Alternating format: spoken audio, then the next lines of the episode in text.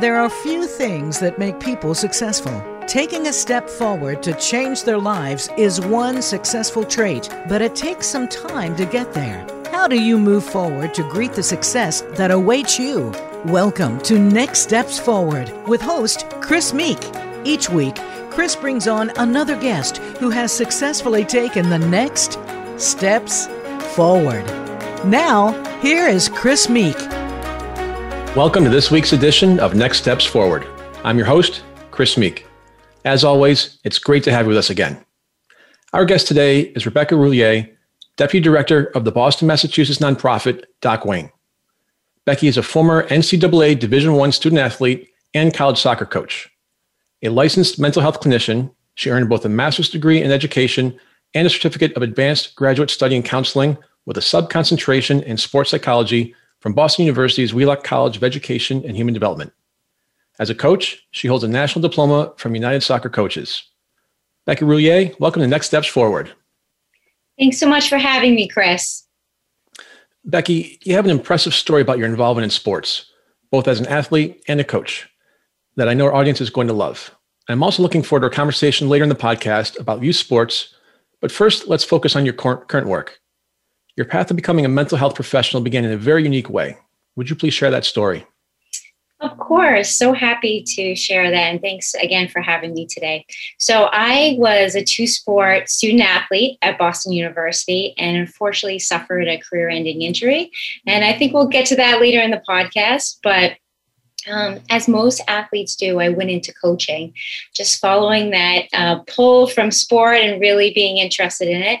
And I had the unique situation of having two female uh, student athletes approach me as the coach, given that caring, trusting relationship that happens between the coach and the athlete. And they actually revealed some mental health symptoms, which at the time I had no idea and was honestly unequipped to provide services to them but it really made me think about how I could be a better athletic coach. And so, fast forward a little bit, I ended up in graduate school for a sports psychology program, and then fast forward again, and I really started to understand that a lot of the conversations with my athletes were really about their mental health symptoms. And then, um, you know, long story short, I became a mental health clinician. And how did that path take you to where you are today, specifically at Doc Wayne? Yeah, good question. So, uh, during that graduate school experience where I really was anticipating learning sports psychology skills and trying to help people become sort of uh, gold medalists when they had been silver medalists, I uh, went through a few practicum experiences and I was at a college athletics um, practicum where the more I understood about what athletes were going through, the more I knew that they needed um, that mental health skills training. And so uh, after graduation, I ended up at the Justice Resource Institute, JRI, and their Walden Street School for Girls, which, um, if you don't know JRI, they're a great organization here in New England. But um, it really struck me um, how they were using creative work uh, in the clinical space to learn a, to, to help kids with art, dance, music, things like that. And um, one of the funny things about that was I actually really uh, was, was really spoken to by the fact that they had a dog present in the residence um, and that they were using that as a therapeutic tool. So um, JRI actually housed Doc Wayne Youth Services. At the time, we were known as Doc Wayne Athletic League or DeWall. And so part of my job there was to be a Doc Wayne coach. Um, and then Doc Wayne spun off, became a separate 501c3. And 10 years later, I'm on this journey and this wild ride. But that's really how it started. And for those of our listeners uh, not from the New England region, how was Doc Wayne founded? What's its mission? And what sort of success has it had to date? Yes. So Susan Wayne was a pioneer or is a pioneer in the mental health space. And she was really looking to try to bring the clinical skills that kids and adolescents needed to the place that they wanted to be. So she was fully aware that these kids really wanted to play soccer, basketball, flag football. And at the time, softball was one of our sports, but they weren't so interested in going to the clinician's office and having these, you know, deep um, psychological conversations. So she was trying to use sport as an engagement hook to be able to teach these skills um, that the kids really needed. And we've been really fortunate uh, since that time to be able to be recognized by a number of incredible organizations and entities. Um, few of them are London's Beyond Sport. And we won the inaugural Sport Award from the Robert Wood Johnson Foundation. But to me, those things are so wonderful, but it's most important that we consider some of our uh, great accomplishments as providing engaging and accessible services to kids and also creating a workplace that's supportive of well-being for our team. As a uh, former division one athlete and coach i'm sure you appreciate getting those awards. It's just something that's in, in the dna so congratulations to you and the team. That's terrific. Thank you so obviously the pandemic this past year has had a huge impact on our lives how has this affected your organization's work its staff and the people you serve yeah, it certainly has. Most people in this world have been impacted by COVID in some way.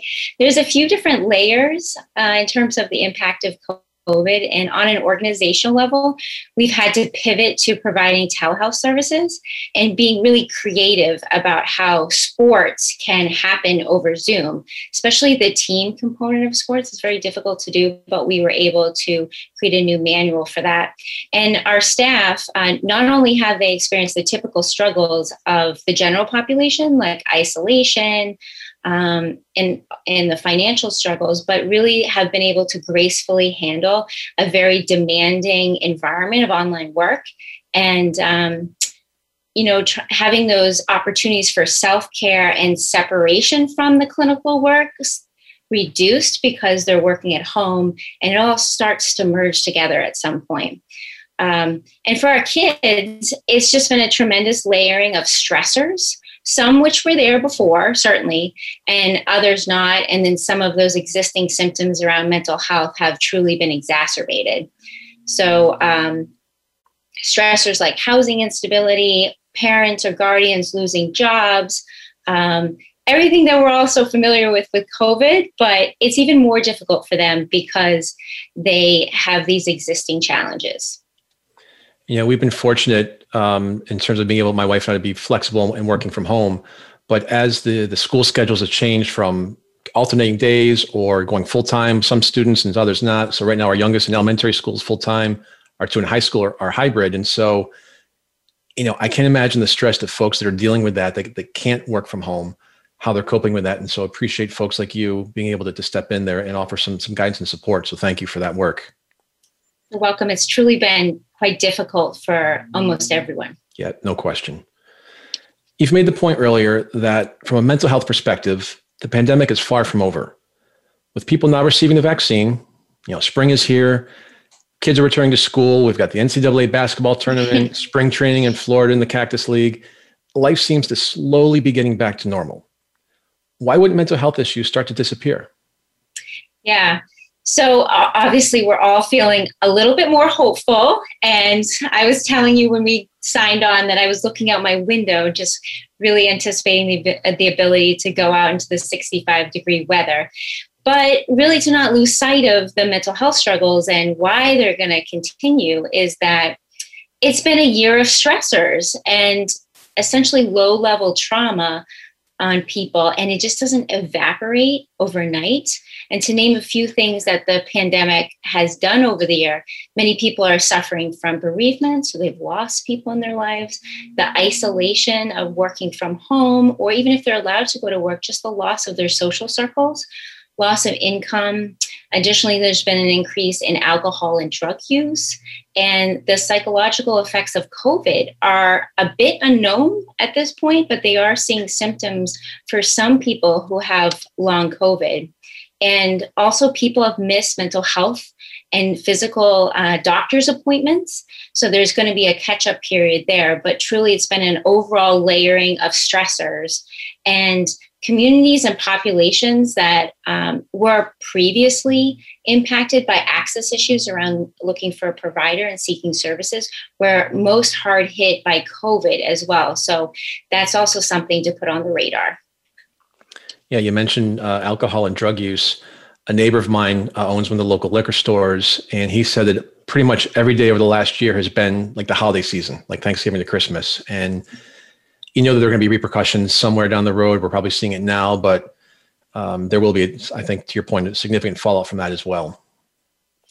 Yes, unfortunately, and we're seeing the impact of that for our kids is the alcohol and drug use from the parent side, and just not being able to attend and really provide emotionally for their kids. You know, and it's precisely because of, of the pandemic's impact on mental health that Doc Wayne staff created the Champions Network, what was the spark of inspiration? How does it work and how do you spread its positive results?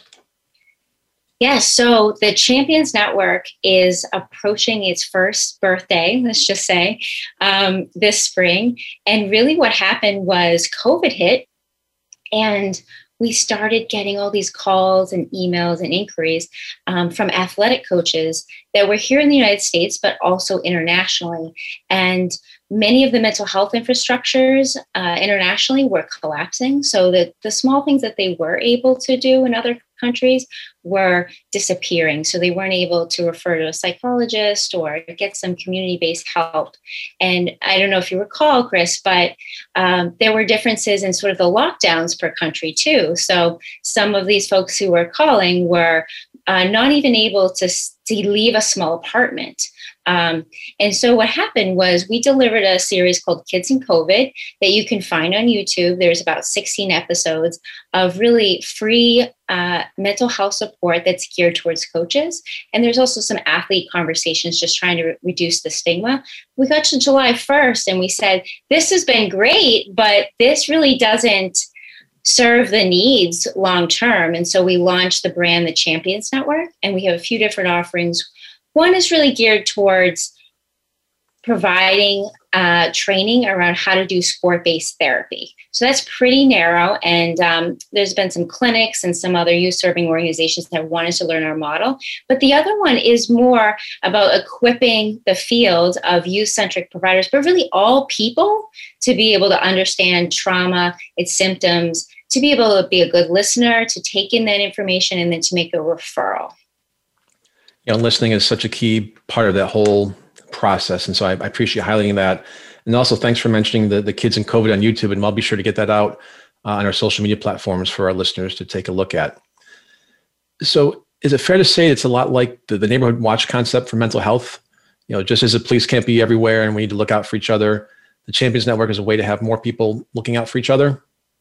There absolutely is an element of that. Uh, so, as I said, equipping more and more people to provide safe space for kids, recognizing symptoms, and how to make a referral to a professional. Another piece that we're, you know, just trying to make this accessible and approachable to the neighborhood watch, as you called them, um, is to make sure it's an engaging learning platform and that conversations around mental health are welcomed and there is no bad question at all, but just to create that atmosphere for our trainees.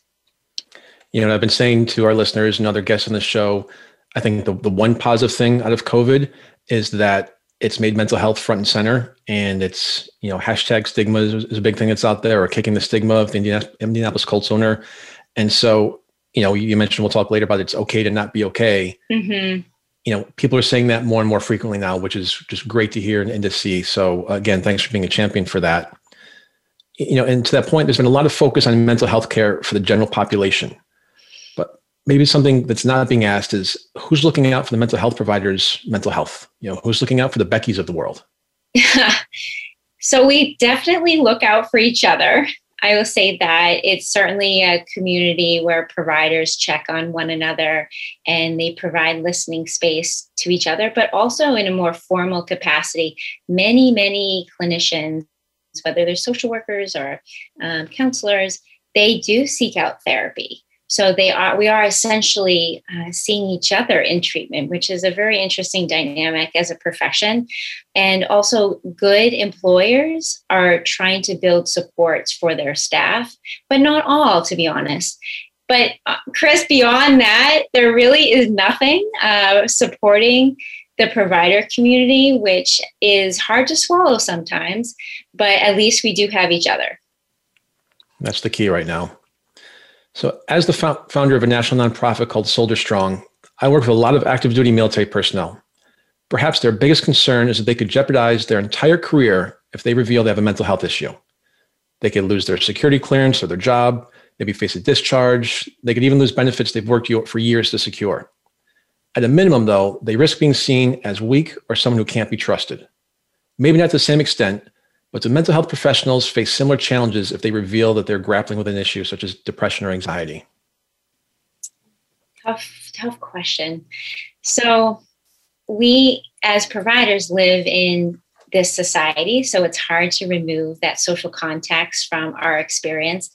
So there's absolutely a stigma around sharing and uh, just a fear that there will be questioning of emotional stability to provide this therapeutic space for others. However, I have seen a difference in the field between sharing with your coworkers, that supportive group of providers that I was talking about, and sharing externally with the public or others in a supervision structure in an organization, or you know, sharing with the family that you're providing services to. So there is a difference there. Um, but overall, it's not the most comfortable thing to talk about your own mental health. You said before that we can't expect the mental health profession to carry the entire burden. As lay people, as common people, how can we help each other? Yeah, well, first, I just thank you for asking that question as someone that's in this work. Uh, but very simply, is skillfully and non judgmentally listening um, and I think one of the things that some people have a hard time with listening is that it's okay to be silent. So it's okay to just sit with someone and to hear what they're going through and not necessarily have the solution. Uh, there's many people, you know, most athletes are action oriented. And it's really okay to just use the power of your being in presence to be able to help people, but also being aware of changes in your families, friends, and neighbors. So if you observe a change, just noticing that and bringing that up to them in a very supportive way and being open to helping connect these friends, families, and neighbors to a provider. Yeah, one more thing too that is if you'd like to be really skilled, uh, you can attend a mental health first aid training, which is offered across the US as a way to learn some skills. Terrific. There was a story a month or so ago that more young people are applying for medical school after being inspired by the search for COVID vaccine. They're calling it the Fauci effect, obviously, after Dr. Anthony Fauci, the president's chief medical advisor. Do you think the pandemic may produce more mental health professionals? The short answer is no, in my mind. The longer answer is that uh, the US Department of Labor reported that social workers and clinicians more widely, uh, the position, so the demand for the position is expected to increase. Um, but those that are in the work, like myself, we know that the current needs are not being met, and there's demand for mental health providers that people aren't able to fill, especially in certain pockets of the country. Um, the more rural areas really struggle with being able to have uh, efficient uh, uh, enough providers. But my skepticism really comes um, because there hasn't been any equivalent on the mental health side to Dr. Fauci. So we see him; he's a very stabilizing, calming force generally. Um, and I would have loved to see someone from the mental health side follow up with him. So Dr. Fauci goes up there, then their uh, psychologist comes up and talks to us all about our self care and how we can. Uh, you know, do some things to prevent feelings of isolation, but there really was not that figure. And then also, similar to residency, developing clinicians requires extensive supervision, uh, which requires mature and experienced clinicians. So I have a doubt that that's available, but also, even if the applications did increase, that the graduate schools would not be able to immediately then accept more students, which would then bring more to the field. So that's my skepticism. I certainly hope that you're right and there's uh, an effect on the mental health side, but that's what I see as realistic. So let's switch that a little bit. So we've got your skepticism, and you've you've pointed out sort of what the the holes I'll say in terms of getting folks in the mental health profession. What's needed to get more of our best and brightest to be people like Becky's out there? Sure. So I certainly um, think that that Dr. Fauci effect, if there was someone that was speaking to the country and had a great personality, that would certainly assist with that with that that effort. But really, increasing insurance billing reimbursement rates would help because that in turn would allow employers to increase salaries. And so when we're taking on this um, these graduate school loans. And we actually do have to be very educated to provide these services. The salary is not matching up necessarily with the loans. And then more on loans is really um, loan forgiveness for our work. And a lot of clinicians are doing really, really important work in communities that have been hard hit. Um, and I hope that you know this loan forgiveness program in the future wouldn't require 10 years of service and really be difficult for us to navigate. You've made the analogy of having a first aid kit in mental health. Does everyone who needs mental health service need to see a licensed psychologist? Certainly not. Uh, so, licensed psychologists are obviously very skilled and have a great deal of education and experience. But uh, there's many other types of mental health services or therapeutic services, which are essentially a notch down from that. And I feel very lucky to live in Massachusetts, where we have the Children's Behavioral Health Initiative, or CBHI, which allows for therapeutic professionals time who may have a bachelor's degree or associate degree to be supervised by a clinician and then those services to be billed for. So we need more creative solutions that allow for various levels of care in all states. So, not just in Massachusetts, but across the US, and really to target prevention, mentoring services, use of master's level clinicians, psychologists, and then also psychiatrists. It's incredibly difficult to refer a child to a psychiatrist right now. And just as medicine, where the interventions range, as I said, from the home first aid kit to medical assistants to PAs and then to doctors and specialists, I think a more comprehensive plan could be rolled out for mental health and um, although I'm certainly in the mental health field, I really do view this as a public health matter. You know, a few minutes ago in the show, we mentioned the word stigma. And like other mental health professionals, you know, there's a stigma attached to acknowledging when someone has a mental health issue. As you've talked about eliminating the stigma, you said this is another area where we can't leave it to just the mental health profession. How do you envision that working? Thanks for this question. It, this has been a real interest of mine in working with younger kids at Doc Wayne is to really try to find the, the best possible ways to reduce stigma. So we can only do our best as providers and provide mental health uh, interventions and services for those who do show up. And I'd love to see a public health campaign aimed at reducing the stigma. So we did it, uh, you know, in the past as a country around uh, smoking cessation. So I certainly think we could draw those lines of comparison and really try to uh, use, you know, marketing professionals' experience and sort of the language around it to provide some more engaging options and to reduce that overall stigma. I also think so. At Doc Wayne, we use sports um, as the hook, but there's many other hooks.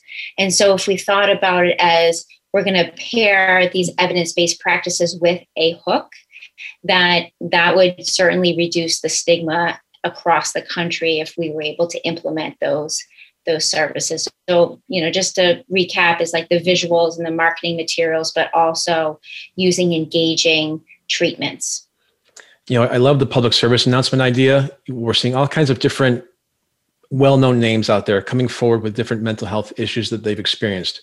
Uh, recently, I saw Dwayne The Rock Johnson. We've seen Michael Phelps, mm-hmm. uh, Lindsey Vonn. I mentioned Jim Irsay, the Indianapolis Colts owner, uh, and one of his players, Darius Leonard. They've come out with Kicking the Stigma you know, if we could get all of these names out there as one coalition to really make a, to your point, a national platform, a national public service announcement, that would just go, I mean, it would fast track this process years, if not decades, in terms of really helping this mental health crisis. I couldn't agree more. And just the power of all of those people together Absolutely. would be incredible. One other thing I've noticed too is that there's quite a few athletes that are coming out about their own mental health struggles, but no one has specifically created a platform about kids' mental health. So it would be very helpful if, you know, the Michael Phelps of the world Kevin Loves, they would reflect back on what would have helped them as a child and, you know, take on that torch of we need preventative services um, for kids. And while I, I still appreciate all that they're doing, I think someone really needs to take that torch. So I think maybe that's a takeaway for you and I after today's show. We can work on Absolutely. that. Absolutely. I love it. I'm in. I'm in. We've been talking to Becky Roulier, Deputy Director of the Boston, Massachusetts nonprofit Doc Wayne. We'll be right back after a short break as our conversation shifts to youth sports, competition, and using the lessons of sports psychology in the workplace.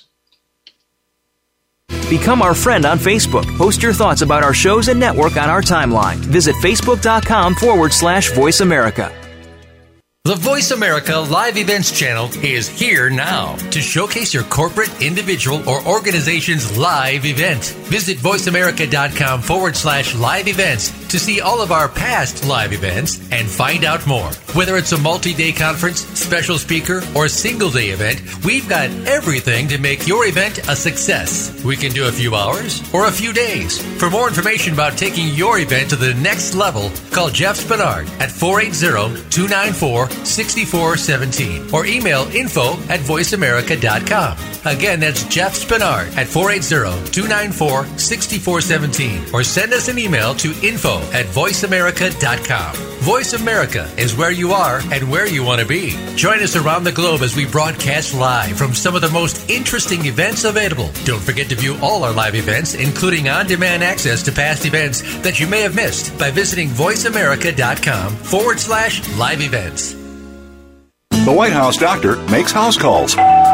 Listen every week for House Calls with Dr. Connie Mariano. Dr. Connie has served as the White House physician under three U.S. presidents. Now, she joins the Voice America Empowerment Channel to help you enrich yourself physically, emotionally, and spiritually. Our guests will include professionals from a variety of fields who will bring you tips that you can apply to your own life. Listen for House Calls with Dr. Connie every Thursday at 4 p.m. Pacific Time, 7 p.m. Eastern Time on the Voice America Empowerment Channel. We hear just be you a lot these days. But who are you? What is an authentic life? The answer to these questions and more will be answered on the Authentic Living Show, hosted by Andrea Matthews. Andrea will interview some of today's spiritual, psychological experts and will provide her own wisdom to help you raise your consciousness to the level of your I am. Listen for Authentic Living with Andrea Matthews Heard live every Wednesday afternoon at 4 p.m. Eastern Time, 1 p.m. Pacific Time on the Voice America Empowerment Channel. Have you friended us on Facebook yet? Why not? Just go to facebook.com forward slash voice America or search for the keywords voice America. Once you are part of our Facebook network, you'll receive daily messages about what's happening with our shows, this week's featured guests, and new happenings at the Voice America Talk Radio Network. And you can add your voice to the always active discussions on our timeline. Just go to facebook.com forward slash voice America or search for Voice America.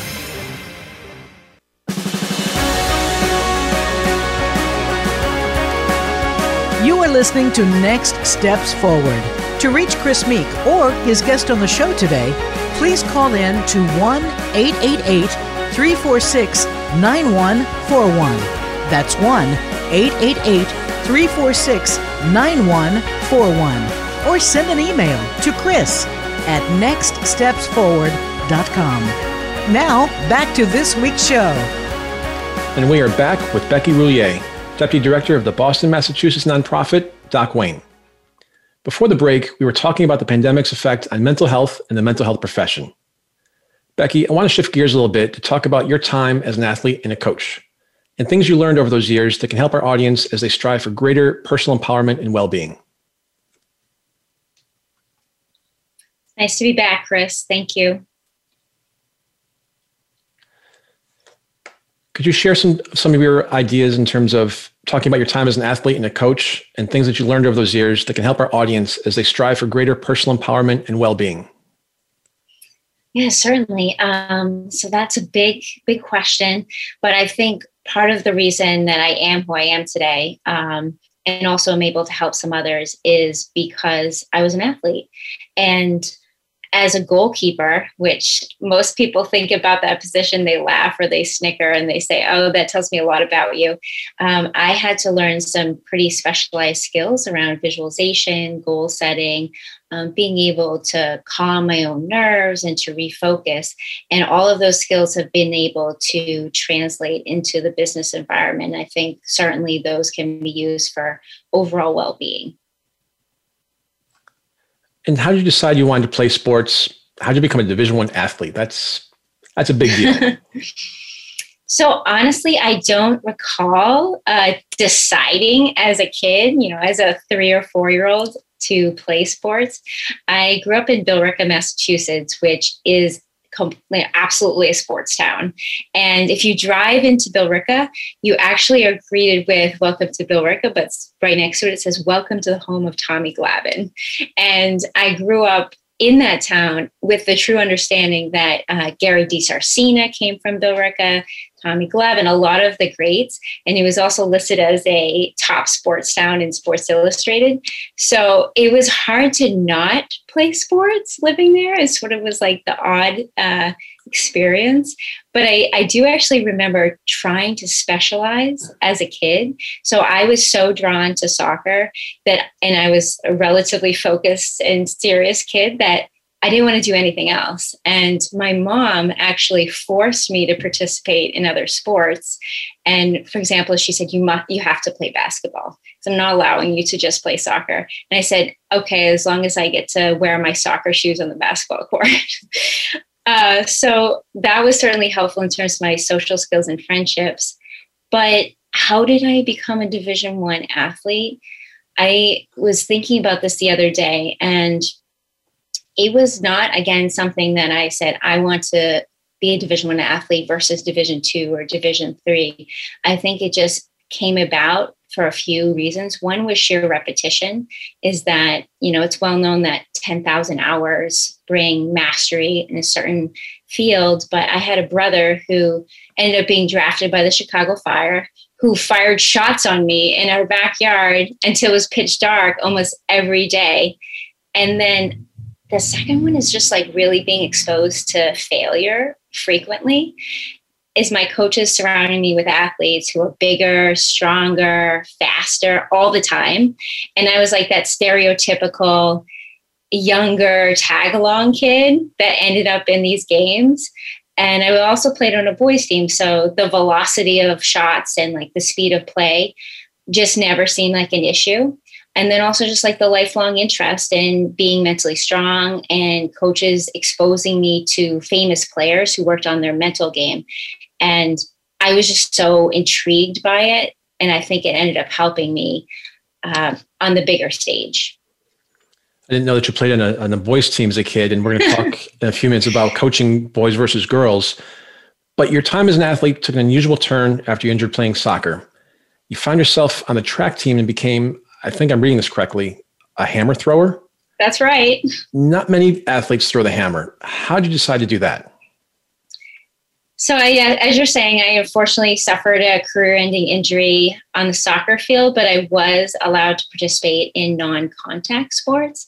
So, as part of my stubbornness and my interest in real uh, team sports or performance uh, domains, I walked onto the track team. And I made the team as a walk on for the 200 meters. But a uh, coach came up to me, he ended up being the men's coach. And said, I, I see you out there. And honestly, I was like probably average as a 200 meter runner because it wasn't my sport. And he said, Would you like to be my project? And on a, a Division One track team, there's like 60 or 70 athletes. So I was like, what do I have to lose? I have nothing to lose um, if I get this personalized attention. And so he had formerly been a physics teacher and was interested in taking a smaller athlete. So I'm, you know, five, five on a good day.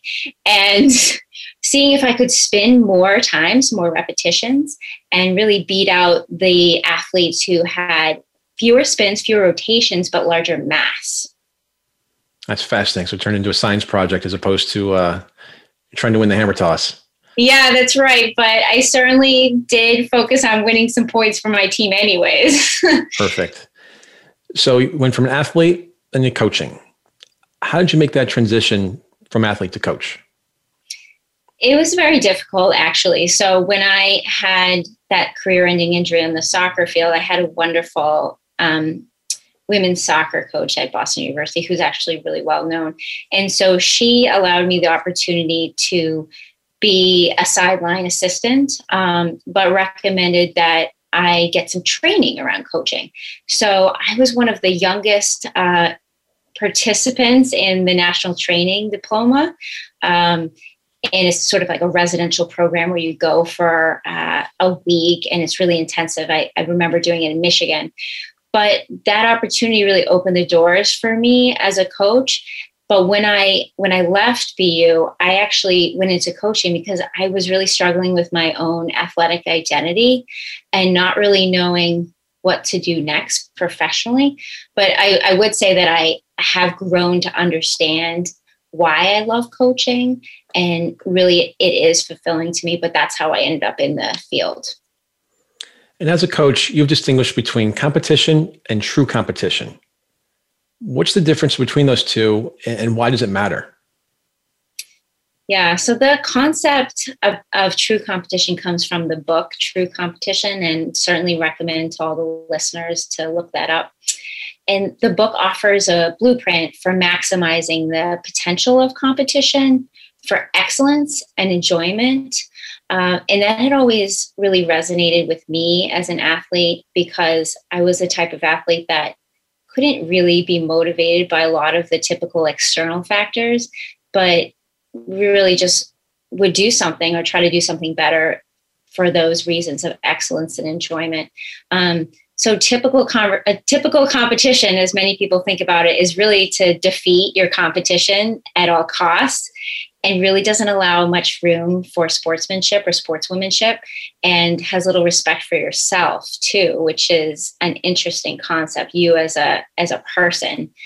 So um, it's really just parsing out what can the game and the sporting environment really bring for people versus that kind of cutthroat mentality of um, the almost like the warlike nature of sports sometimes to defeat the other person. There's a story last week, and I had to read it twice to make sure I read it properly. That a men's German soccer coach was being, air quotes, punished for unsportsmanlike behavior by making him coach women's or girls' teams for six sessions you know, what kind of message does that send? Yeah, I was pretty appalled when I saw that, and then also saw the correlation between that and the, the movie that was potentially going to come out on Disney Plus. And Disney Plus is a kids platform too. So really, I mean, my response is that it's discriminatory and that that coach should not even have had the privilege to interact with those athletes and have the, their time and attention. Um, but it, it, certainly continues to reinforce the message that society is sending that women and girls are second class citizens essentially in the sports world. And unfortunately, we saw this again recently with the NCAA tournament and what they were providing to their athletes. So I've mentioned before with you that I've got a little leaguer in my house. And this may be an overly generalized question because every boy and every girl is different. But are there differences in the way we should coach boy versus girl athletes? Good question. And I hope he or she is having a wonderful season. Just started. So, yes, thank Just you. Started. out there. Yeah. So, as you alluded to in the question, it's more important to build a relationship with the individual athlete and understand their social, emotional, and performance needs and really sort of where they're at developmentally. However, it is important to note that girls do face unique challenges around engaging and staying involved in sport. So by the age of 14, girls drop out of sport at twice the rate of boys, which, as a woman and a former um, youth participant, is really hard to think about. So, for girls, it's important to provide an environment that actively combats some of those social norms around appearance, perfection, uh, and the other gender stereotypes. building an atmosphere where positive risk taking is celebrated because a lot of times for girls um, they don't want to take that risk for fear of the social norms that are in place and really talking and processing through self-doubt and encouraging them to be themselves like truly honestly their identity in themselves um, and also just because i am a clinician uh, from the mental health end there is a difference in um, how boys and girls present their symptoms and how that affects them overall. So, just as like a general stroke, girls are more apt to present with inward system, uh, symptoms, so like withdrawal, um, again, that self doubt, and boys are more typically aggressive or um, having some difficulties around poor life choices. So you can always keep that on your radar as a coach and being able to adjust your coaching to that. Positive risk taking. I love that phrase. I was trying to use that a little bit more often. So as we think about children, obviously we think about keeping them safe. As you mm-hmm. talked about your experience with your coach, as you took up hammer throwing, you shared how much you trusted that coach, which I think is what we want in the coach athlete relationship. But it also made me think of the san- scandals we see in sports, such as the doctor who abused young gymnasts, the Penn State football scandal, and people who knowingly or unknowingly allow that to happen. How do we teach kids to trust coaches or adults, yet at the same time protect themselves from sexual abuse or other harm? Yeah, this is a very concerning topic. I will add a little bit more about my coach relationship that you were mentioning and kind of that deep trust that was created is when he approached me and said basically do you want to be my project and I said yes. He was very strict and rigid in terms of you must do these things to be successful. But I didn't experience it as a negative. I experienced it as real interest in my performance and my abilities as an athlete. And so I we had this very deep trusting relationship that you know was able to make me a better person and better athlete. But, you know, back to the topic is first I'd say that there are things that we can teach kids to protect themselves, but really the responsibility lies with the adults and really creating the systems for safer sport environments and oversight. And that's truly lacking in the coaching profession as it's very unregulated in the United States. It's a bit more regulated internationally, but it's still certainly lacking. And um, it just will be important as a lot more kids return to the fields or the courts as your child is doing is to be able to recognize there's going to be more mental health symptoms on the field and the courts and really to provide the structure from the organizing bodies of sport to provide professional development and safe sport practices. But what can you really do for your own kid is um, maintain those open lines of communication with your child make sure to really listen to their concerns. Like everyone is really busy, but taking that time to really listen to them and vet the sports organizations before enrolling your child. So take a look at their policies around CORI checks and overall overall supervision and not letting um, a female athlete be alone with a male athlete, things like that. But also with your kids is really equipping them with some skills for self advocacy and to say, this is what it's okay for a coach to do, and this is what it's not okay for a coach to do. Um, you know, they can ask you to come early for practice or maintain the team rules, but they can't not allow you to drink water and they can't do things that are, you know, around sexual abuse, certainly. So teach your kids in your home to really have a voice and to speak up and to know when something has happened that's crossed the line. Why is visualization so important to our success? So I love visualization. Um, it was certainly my go to skill as an athlete. And so much so that I would listen every single night to these recordings of uh, what the you know peak performance and would drill that into my head even as a high schooler so it's just always been my thing but visualization strengthens the neural pathways and helps promote what we all call muscle memory um, so it's a really helpful way to practice, you know, quote unquote practice without the physical toll of overtraining. And it can help in imagining those novel experiences. So if you've been practicing in a quiet space and you know that when you're going to come out there, there's going to be the roar of the crowd, is really uh, putting that into your visualization so that you're prepared for it and also can help you overcome obstacles around prs or just physical skills that you haven't been able to do so um, also just want to make the point that visualization is not only for the sports environment but it can really help with those stressful meetings or just those unexpected scenarios that come up of just really visualize- visualizing it and practicing in your mind so let's go from the, the sports world to the business world. You had this advice both for athletes and their coaches, but it's just as applicable to employees and employers. What's the value of knowing our own strengths and our employees or employers' strengths?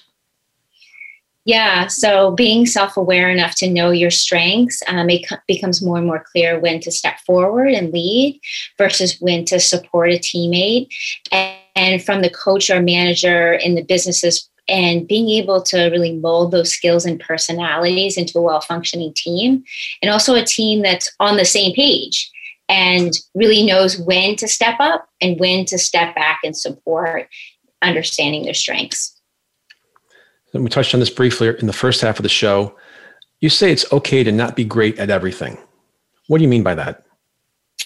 in the sports world, it's filled with examples of specialists uh, who are real big difference makers. And you have the goalkeepers who don't need to be good at scoring the goals, the field goal kickers who don't play QB. And in gymnastics, you see a lot that there's one event specialist.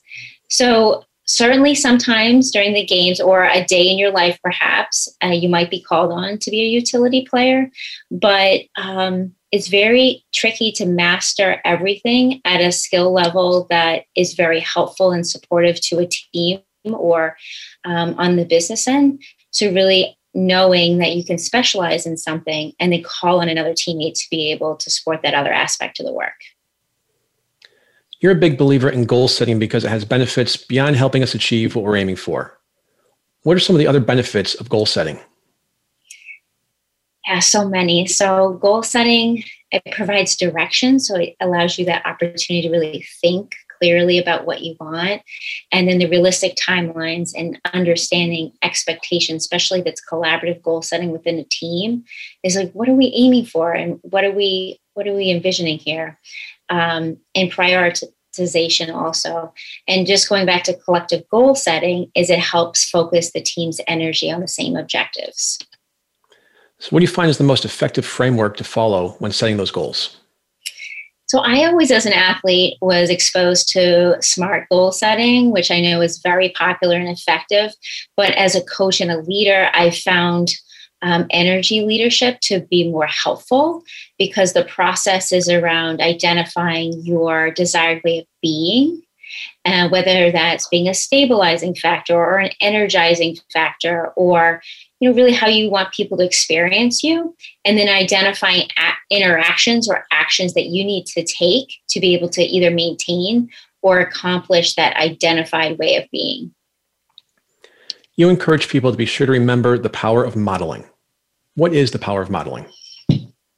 Yes, so modeling uh, has so many powerful effects on human behavior but it can either go positively or negatively. That's the thing with modeling. So when a person observes another person doing a behavior, they often imitate it and they learn from it. And it's certainly even more true of children is whatever we're doing as a coach or a leader in in the business world people are watching um, and they're learning from that so understanding your power in terms of being able to teach positive or negative behaviors you have a favorite phrase, living the dream. Why is that one that you like so much in sports and in life? Yeah, so as someone who's, you know, both in the sports world but also in the mental health setting, there's a treatment philosophy around dialectical behavior therapy, so DBT, and its catchphrase is building lives worth living. So this is for people that are really struggling uh, emotionally is trying to look at what could make their life worth worth even being around for. Um, and so the phrase "living the dream" is similar to this concept. It's important to live the dream, but in order to actually do that, you have to imagine the dream and you have to vision cast.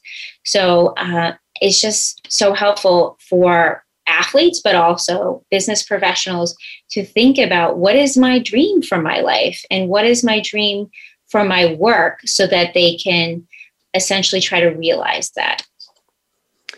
I read a blog that you wrote some years back titled Practical Sport Psychology Skills for Goalkeepers. Now, mm-hmm. obviously, that blog was about goalkeepers, but I thought it's very practical advice for many people as we strive for the right attitude, whether in our jobs or personal lives. Would you walk us through practical sports psychology skills? Only maybe we call it practical psychology skills for personal empowerment and well being? Of course. First of all, I can't believe you found that blog. It was back from uh, 2012, I believe. Power of Google. But that's right. So, as a quick overview, it's really talking about acknowledging and allowing yourself to feel, and um, those emotions are normal, but also validating yourself through self care um, and self talk. And then you, the use of strategies like deep breathing, trigger focus. Trigger focus is an interesting thing where you pick up an object or you tap something and it's a trigger for your mind to reset. Also, visualizing your best self uh, and high performance and well being. And then mentally practicing for situations and scenarios. And in learning these mental skills, just coming with the frame that these take time and you do actually have to put in work to make this happen for yourself. The last one is about dwelling on positive emotions and increasing your which would then increase your ability to portray confidence and poise but not just letting those escape in a fleeting moment but really saying wow i feel grateful or i feel happy or i feel joyful right now. Let me sit with that. How does someone get in touch with you if they want to help out with doc wayne organization or have you speak to their group yeah, so you can find Doc Wayne at docwayne.org. I can also be reached at R Roulier, which is R O U L I E R, at docwayne.org. There's two R's at the beginning, or via LinkedIn or social media, especially Instagram. And LinkedIn's how we got connected, so I appreciate that. Becky Roulier, thanks so much for being with us today. Thank you so much, Chris. And thank you to our audience for tuning in to Next Steps Forward. I'm Chris Meek. For more details about upcoming shows and guests, please follow me on Facebook at facebook.com forward slash Chris Meek Public Figure. We'll be back next Tuesday, same time, same place, with another leader from the world of business, politics, sports, or entertainment. Until then, stay safe and keep taking your next steps forward.